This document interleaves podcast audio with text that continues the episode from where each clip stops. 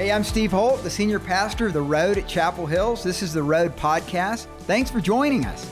My heart is to empower you to change the world. I hope this message impacts you.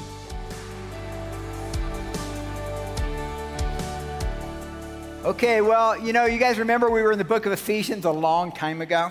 Um, we were in the book of Ephesians, we got to chapter six, and then we came into Advent and we did a series and then we've had another kind of, we've had a, a, a group of different messages. We had Eric Metaxas here. We had, um, we've had different speakers. And so I want to get back and finish up Ephesians. So we're in Ephesians chapter 6. And just a reminder to all of us, I consider Ephesians to be like a war manual. It, it's, like, it's like a manual on how to battle against forces of evil in our society and in our culture and even in our own life. And so the first part, I mean, as a reminder, chapters 1 through 3 is our position and our authority as the church of Jesus Christ, making known the glory of the gospel to principalities and powers. So, so, what the first three chapters are talking about is that when you live righteously, when you live a holy life, when you live a, a loving life, when you're loving God with all of your heart, soul, mind, and strength, you're actually impacting darkness, not just on earth, but even in the fourth dimension. You're a fourth dimensional Christian as you go through Ephesians. You're not just a th- most most Christians today are three-dimensional Christians. And what I mean by that is that their impact is so limited that it's only those that are around them a little bit because they don't pray, they don't spend time in God's word, they're not powerful, they're not fired up. But when you start becoming powerful and you start making the Word of God a part of your life, you start living the Word of God, you actually become a fourth dimensional Christian because your life now affects the demonic principalities and powers actually in the heavenly realm. That's why, that's why I would say, so let's just take, well, Greg's here. Let's just take someone who's in the sheriff's department or the police department or in the FBI or something like that, that they now have the Holy Spirit in partnership. So they're in partnership with the Holy Spirit. That means that God can give them insight into evil, insight into maybe what's happening in a community supernaturally that the average person would not know and would not have. That's a fourth dimensional Christian. So the first three chapters are talking about how to live that life. Chapters four through six become very practical. So in 4 through 6 in Ephesians, he's talking about the, the practical power and authority you have in living your life. And in so doing, he's actually leading us to chapter 6, which is what we're going to start today, which is about warfare, spiritual warfare. There's spiritual warfare happening for the power and the anointing of the local church right now. There are churches right now that are compromising their perspective on the Word of God, on the preaching of the Word, in order to get as many people in the sanctuary as they can. There are churches today, long time ago, probably in the last 75 years, because it's the way I grew up. I grew up in a liberal Lutheran home that um, I would call it neo orthodoxy from a theological perspective, where basically the liturgy and the framework of the service itself, pro- I mean, no one would admit this, but I think it's actually true, was more important than the presence of the Holy Spirit showing up. Now, the reason I know that is because the charismatic movement began to sweep in in the 1960s into the Episcopal, the Methodist, and even some of the evangelical churches, and they rejected it because here's what happens when the Holy Spirit begins to move, He takes over. What a novel thought that the one who builds the church that the gates of hell cannot prevail against might want to be head of his church. But when he becomes head of his church, it means the pastor's not. And so I'm not the head of this church. Jesus Christ is the senior pastor of this church. I'm a small s and a small p, but he's a capital S and the capital P. And he does, and we, we pray. We don't do it perfectly, of course, but we pray that he has access to everything that we're doing in this church and we follow what he leads us to do in partnership with him. So then, in Ephesians 4, 5, and 6, starting in 5, verse 18, he begins to talk about marriage. He begins to talk about the, the marriage relationship between a man and a woman. And that's when I wrote my book, The God Wild Marriage, based on Ephesians 5:18 through 33.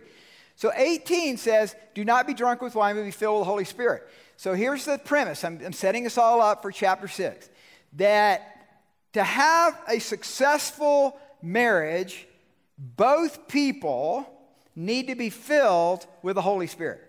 So he talks about the filling of the Holy Spirit in verse 18, and then he moves right into the, the, the role of the woman, the role of the husband. And by the way, there's four verses for the role of the woman, there's nine verses for the role of the man. Because we're hard of hearing, we don't get it. Okay, women get it a lot faster, and that's absolutely the truth. Absolutely the truth. And so now he's moving into parenting. He's talking about the family. Because in my life, this is really true that when Matthew 6:33 says, "Seek first the kingdom of heaven, and all these things shall be added unto you." I believe that that's related to marriage and family because when we put Christ first, the all things shall be added unto you, the divine order gets lined up in your family.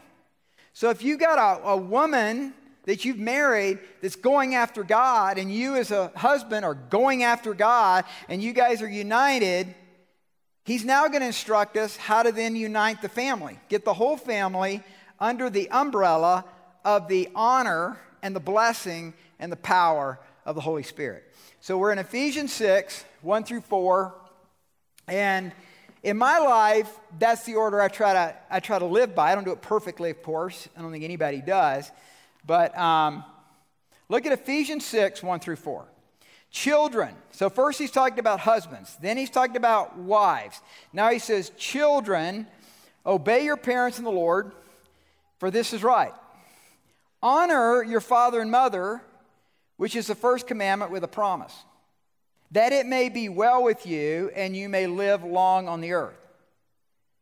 And you fathers, do not provoke your children, rather. It's interesting that he's talking to fathers here um, because fathers, I think, struggle the most with the, the relationship with their kids and getting angry and getting upset. Anybody ever get angry with their kids? Okay, the rest of you guys are total liars. You know you do. So, do not so, fathers, do not provoke your children wrath, but bring them up in the training and admonition of the Lord. Now, I'm going to just open up today about honor, okay, and the importance of honor. Now, if you read this whole verse, all four verses, the first part is talking about children obeying their parents, but verse 4 is really about the, in this case, it's the husband, but I, I would just by implication say, husband and wife, honor your children. I mean, a lot of problems could be alleviated in the home if parents would honor their kids. You say, well, they don't honor me. Well, they don't honor me because you don't honor them. And you're the adult in the room, at least physically. I know kids, I know kids that are more mature than their parents. And it's sad, but it's amazing, actually. It's sad and amazing. It's sad because of that circumstance, but it's amazing have you ever noticed some of the greatest kids come out of the most screwed up homes? And then some of the most messed up kids come out of the greatest homes. I mean, it's amazing to me. So here's one thing I will say as a caveat over it all is that kids will do what they're going to do, but I'll tell you this what we're trying to do is we're trying to lay down a training center. See, I see the home as a training center. Liz and I've always felt that way.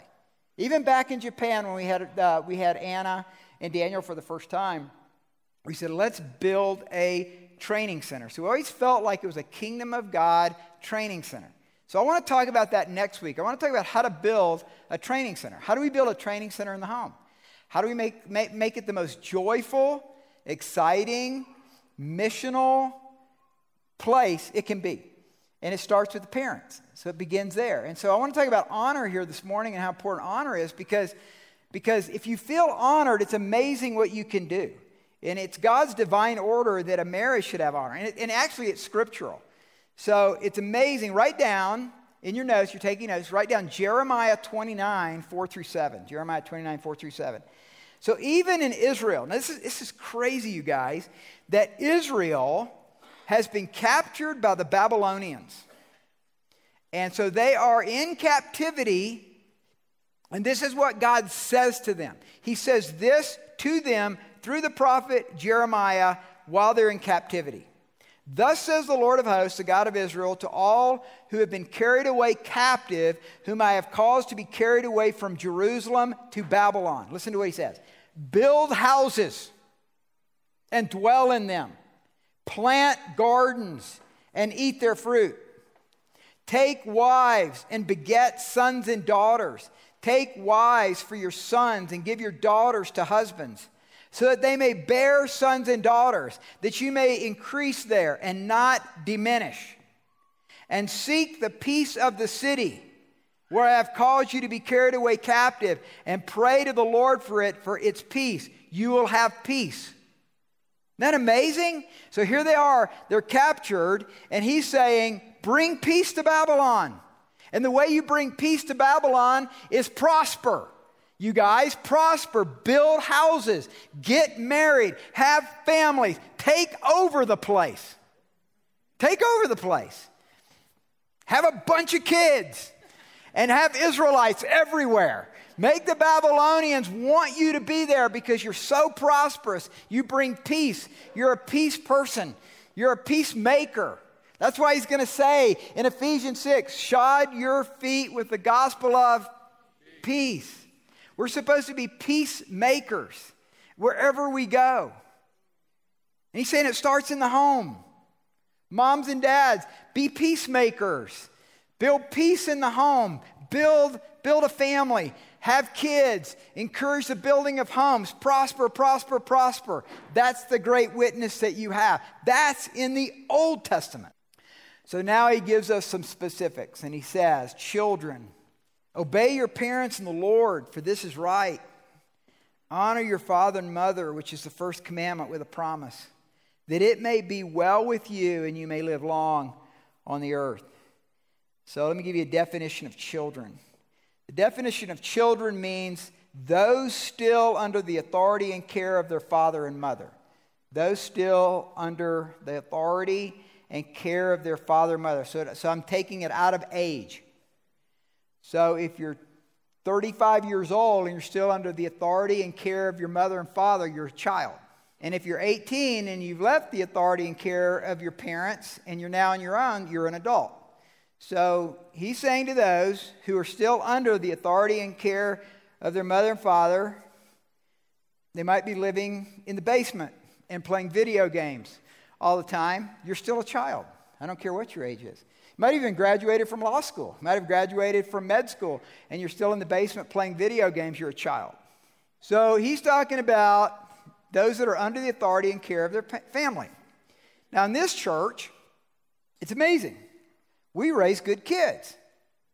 We do. I mean, most of the time we raise good kids around here. When I see all these young people, you guys back in the back, on uh, doing cameras and sound, and you're involved in worship, and you're part of the academy, and you're going to be a part of Empower You, and we start that.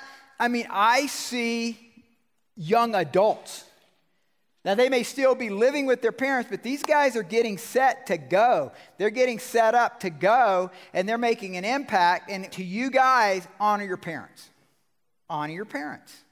Bless them, honor them. They're not perfect. But God's saying that if you'll honor them, it'll go well for you. Anybody here that doesn't want it to go well for them, then dishonor your parents. And some of you are probably doing that right now. You dishonor your parents by the way you talk and the things that you say, and it's not smart for you. It's not smart in your relationship with your parents, but it's not smart for you. I think it's interesting that he says, Children, obey your parents in the Lord, honor your father and mother, that it may go well for you. So it's, it's kind of selfish in a way. Selfishly, you should honor your parents.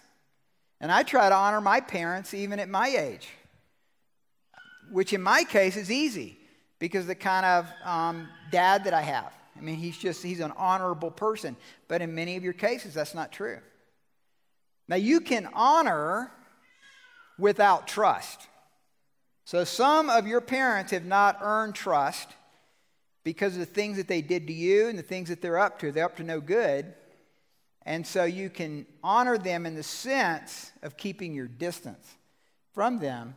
And you can honor them in your words, but it doesn't mean you have to trust them or even have a close relationship with them if that's not advantageous. So let me just say this that any parent, let me just say this to adults and children in the room any parent that is encouraging their children to do things that are unrighteous and wrong, you don't have to honor that. You can honor them in the sense that you keep your distance and you're not speaking evil against them. But this is not saying you're supposed to obey their commands if they're unrighteous and they're wrong and they're sinful. And if there's sexual abuse happening in this place, you need to report it. You need to report them. Uh, report it to the authorities. That's wrong. That is not right. That is not godly. And I don't care what kind of words they say or how often they go to a church service. If there's sexual abuse going on, report it. And you'll say, well, that's not going to go well for me. You got to think long term, not short term. So there are situations, even in this city right now, where there's division and there's rumor in particular organizations that I love, and it breaks my heart because we're to be peacemakers. Nobody that we have a relationship with peace agrees 100% on everything. Like, I'm going to go into a debate. I'm in a debate Wednesday a week at Third Space on whether signs and wonders and miracles are for today. Okay, it's going to be an awesome debate. I was working on it. I can't wait. It's going to be so much fun. And uh, so if you want to come to Third Space at 6:30 in the morning on the 23rd of February, I'll I'll speak for eight minutes. The guy who believes in cessationism will speak for eight minutes, and then I have four minutes to rebut what he says, and then we have two minutes for final remarks, and then Q and A. It's going to be really fun. Well, here's the deal: we may differ theologically but we can be unified in love for Jesus. That's what I want to see in this city. That's what we want in this city. We can have different political views, but why can't we be unified in making El Paso County the greatest county in America? Why can't we make Colorado Springs the greatest city in America? We can. We can work, we can find common ground that we can work from. Doesn't mean we compromise one bit on truth. It just means that we love in spite of our differences, and we love through truth. So, honoring your parents, this is important. Now, verse 4, because I know there's more adults than there are children, so I'm going to camp on verse 4. And you, fathers, do not provoke your children to wrath, but bring them up in the training and admonition of the Lord. I have provoked my children to wrath so many times. With seven kids, I'm sure every one of them could tell you a story about how dad provoked them to wrath. So, we've all made that mistake. So nobody's perfect here, and, and yet we can grow. And I think the, the issue here is what are we, what, what kind of atmosphere and what is, our, what is our purpose in parenting? Well, here's what I believe our purpose is three things. Number one is dependence. When, when kids come up, they are completely dependent on us for everything that they need. And so, so to be able to provide uh, the food and the clothing and the room and the things like that that they need is dependence. And by them knowing that they can depend on you, that's their first image of an authority figure, which is setting them up to become Jesus followers.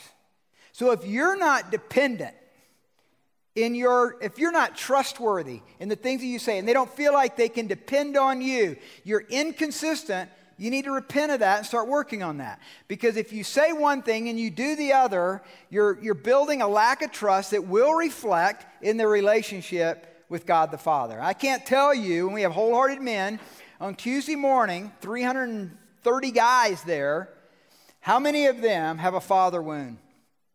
Some have a mother wound, but I think the, the father wound is probably more prevalent, where they had a father they couldn't depend on. He was untrustworthy. I don't care if he said he was a Christian or not. Matter of fact, saying he's not a Christian is probably better than saying he was a Christian and actually at home he's a hypocrite. That, that scars people deeper The people who say, oh, we, oh, I love Jesus, and they're raising their hands and they're involved in this committee and that committee, and they beat their kids when they get home. Those kids rarely become Jesus followers because they see the hypocrisy in their dad. Well, because of that father wound, I'm constantly having to teach, train, equip. How do we get over that father wound? How do we get over that father wound? So let's do a good work around here of building less father wounds. So the first thing is dependence. We're building dependence. Second would be interdependence. So as we disciple our kids, they're independent. I mean, they're dependent on us. And now we're gradually, as they start to move into the teen years, this is my philosophy, is that you're building interdependence. So that means that they should have jobs, they should have responsibilities, they have some things they have to do, clean up their room. I mean, that would be like a miracle, right? Okay, that's, that's the first sign and wonder I should mention when I, when I speak. How many in this room, how many of you have kids that clean their room? And, You know, how, how many don't have it? You need more signs and wonders, man. You don't believe. But, but you know, those kind of things. And then taking out the trash. And you, you, cha- you know, it grows with time. And what I've told my kids from time to time is, you know, it's kind of like you're paying back what you get. So whenever we have this little conflict about something, I say, wait, now who's who's making the meals? Uh, who's paying for the bed you, you're in?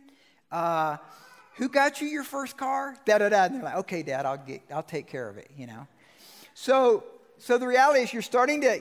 It's, it's your job as parents, men and women, to start training your kids in finances, start training your kids in jobs at the house that they need to do because you're going from dependence to interdependence. And we make a mistake if we don't do that, right? Because they go off to college and suddenly they're thrown, those that go to college, they're thrown into a world of independence, but they never learned interdependence because independence is where you want to get them. And that's the third point is independence. Independence is you don't need me anymore except as a friend. I'm, I'm, a, I'm your parent. I want to be there. But now the status and the relationship has changed. And you are now empowered to go for it. And God has given you a head on your shoulders and He's given the ability to now go forward in the things of the Lord and in your vocation and stuff. So I think that parenting, and I'll, I'll elaborate more on this next week, is dependence to interdependence to independence. So, grace atmosphere versus law atmosphere. Now, this is important because so many fundamentalists, and I consider us a fundamentalist church in the sense that we believe in the fundamentals of the faith, but I don't, here's, I love fundamentalists, but I don't like fundamentalism. Fundamentalism is this view that's always judging everybody else out there, saying that you're always right, and then a law atmosphere where you almost like worship the law. And I want to challenge us that we need a great more of a grace atmosphere than a law atmosphere. And I'll say that about my parents. My parents gave me such a great grace atmosphere. I mean, it was just awesome. So mom and dad really trusted me. And because they trusted me, and yet I knew the moral fabric of their lives, and even in the teaching that they gave me, I understood what it meant to honor my parents. And so I'll tell you what, as an athlete, especially at Georgia, a lot of opportunities to compromise uh, sexually. Lots. We had groupies following us everywhere. And, um, and, and yet I had that fabric, even though I wasn't really saved yet, I had this fabric in me that I am going to save myself for marriage. And so I got into these situations, usually through drinking. There was something with drinking parties and stuff like that, that, that I just fundamentally in my heart knew I could just, here's the, honestly, I could see the face of my mom.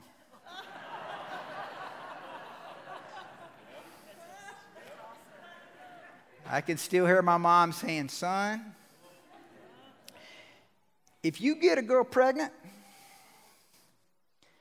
we'll still love you, but you, have, you, you may have ruined your life. It's going to change the trajectory of your life forever. So don't get in bed with any of those women. And I remember the bed and the women and hearing mom say that. And all I could think about, there could get, a kid could come out of this. man, am I nuts or what? And then I'd just escort them out and I'd save myself. And then I met Liz and we were, we had an awesome honeymoon. yeah, awesome honeymoon. I saved, I waited. It's a good thing. No regrets. And I think it built trust within us because if you're not trustworthy before marriage, all you that are dating right now, if they're not trustworthy before marriage, they will not be trustworthy after marriage. Matter of fact, they'll be less trustworthy because they got you. And I know enough about guys and the way they think that it, they'll get you any way they can.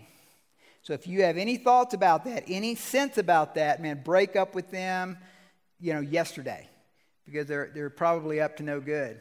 So a grace, a grace atmosphere, though, here's what I mean by that, is that love is the highest priority. Grace and love is a higher priority than the law. And I, I say that because I am talking about law issues here, but I'm saying that the, from the perspective of I trust you. I'm, and, you. and you trust them to the degree that they have the maturity to be trusted. Does that make sense? So we had some pretty clear boundaries, and I'll talk about that more next week. But a grace atmosphere, this way I would describe it a law atmosphere is making the law the highest priority, obeying the law is emphasized. A grace atmosphere is an atmosphere of understanding and love where loving God with all of your heart is the emphasis. Not perfection, not the standards for an adult, but learning to be gentle and understanding with your children. So you're shepherding your child's heart, and that's where I want to close today. The book, I think, the number one best book I've ever read on parenting is called How to Really Love Your Child by uh, Dr. Ross Campbell, D. Ross Campbell. How to Really Love Your Child. Um, love this book, written by a clinical psychologist, Christian. Four key legs to, to uh, loving your children. Now, let me give you a rubric over this. The rubric over this is that kids know that you love them intellectually, but they don't know that you love them emotionally unless you do these four things. In other words, there, there's an intellectual understanding of love, but then there's a heart relationship that you have with your kids of love. And these are the four things that Ross Campbell has found to be so vitally important. Here's the first one the first one is focused attention. The first is giving your kids focused attention. In some of your cases, giving your grandchildren focused attention. Studies show that kids who have parents who are always, quote unquote, busy feel a lack of love. Kids that feel like there's always busyness in the home feel a lack of love. I don't care how many times you say to them that uh, we love you, we love you, we love you, but if you're always busy in the home, studies show kids feel a lack of love. Studies show that hurriedness means I don't really matter. Okay, that's a quote from Ross Campbell. Studies show that hurriedness means to a child, I don't really matter. And what Liz used to do, which I, thought was really fun, and I still think it's really cool, she would go and flop herself down in the middle of the room with the kids. They'd be all in a room talking, jabbering, and she would just go and sit in there. And, and Liz was so good at not being hurried. Now, I'm the hurrier, okay? So I've, I failed on a lot of these fronts. But Liz was always so good at being calm and cool and collected in, not in every case. I mean, sometimes I'm more cool than her on something. but, but she's better at it most of the time. And, and so, do you understand what I'm saying about focused attention means you're not in a hurry. You're not just running all over, but you've got time to talk about issues that really matter. Talk about dating. Talk about your quiet time, having time with the Lord, if you're having one. If you're not having one, repent and start having one. Um, talk about the latest book that you're reading with your kids. Tell them why you like that book. I mean, I grew up in a world where books were everywhere, and that may not be your world. But my mom and dad were always talking about this. And you guys have heard me say this before. I'll repeat it for you that are new to our church. That, you know, people say, well, we talk about two things we don't talk about in our families religion and politics. In the whole family, that's all we talked about. We weren't interested in anything else but religion and politics. And so I, I was birthed into that. So it's easier for me than maybe for some of you to be in, a, in an atmosphere like that, even talking about sex. And so when we were, were in the kitchen and Josh and Mary know this. They're Josh and Mary getting married in July. And we've been in the kitchen many times. I said, How's it going? what? And we talk about it. Listen, you got to demystify this stuff, you guys. You got to get it out in the sunshine. So focus attention. Number two, eye to eye contact. Eye to eye contact. If you can't look at someone you're talking to eye to eye, don't trust them. When I meet some of you up here, meet you in the lobby, or we have a meeting, or I have staff, and they can't look me in the eye when we're talking, there's something in me that goes, they're hiding something. Eye to eye contact is about transparency. It's actually, a, and I don't, I don't mean to degrade parenting in this way, but just hear what I'm saying. I train bird dogs, right? So I've had three bird dogs that I've trained, and you have to have eye to eye contact with the dog. I mean, you get down there when you're working with them, because I'm not a beat the dog type guy. I'm a, I guess I'm more of a eye to eye contact dog whisperer whatever. But, but I look at the dog and I repeat the command, and then we work on it. So eye to eye contact is important in parenting. And then thirdly, physical contact. Appropriate physical contact. Appropriate touching, a pat on the back, a hug, holding hands. Boys and girls need hugs. Wrestling with our boys. Don't wrestle with your girls. Um, but, but, but getting on the floor and grappling in, in a playful way is good. It's good. Boys feel loved that way. Girls feel loved when you hug them and when you hold their hands and when you tell them how beautiful they are. And it's appropriate um, physical touching. And then, fourthly, discipline, boundaries, having boundaries. Your standards of boundaries will expand with time and trustworthiness. So, grace for the obedient, law for the lawbreaker. That's kind of been our philosophy. Grace for the obedient and law for the lawbreaker. So, if you, and you're going to have kids like this, they're always breaking the laws. And so you're going to have to have a, appropriate um, consequences for that. Because here's the thing, you, and you don't, have to, you don't have to always spank your kids. I, I actually feel like spanking is, is so remedial. I'll tell you what works better run around the house in a snowstorm. I want you to run, se- I want you to run seven times around the house. Dad, it's snowing. It's like four inches of snow. Well, then put on some boots, put on your pants, and run. Not walk, run seven times. And I want to see you uh, out this window. I'm going to be watching. I'm going to be counting. Okay? Go up, clean up your room. I want everything cleaned up and vacuumed. Clean our carpet. I mean, there's so many better ways to bring discipline. It's harder work and you're hitting two birds with one stone by having them actually do something that's helpful. Hey, thanks for listening to the Road Podcast. It's been my joy to be a part of your life today. And you know, that's part of what we do here at The Road, and this is what I do in having this Road podcast, is to empower people to change their world. My passion and desire is that you would take God's Word through the power of the Holy Spirit and make that relevant for your life. You know, the reality is that God has placed your life here on this earth to make a difference. And if you'd like more information about how to grow in Christ, if you need prayer, if you want more equipping in different areas of your life, go to theroad.org. God bless you.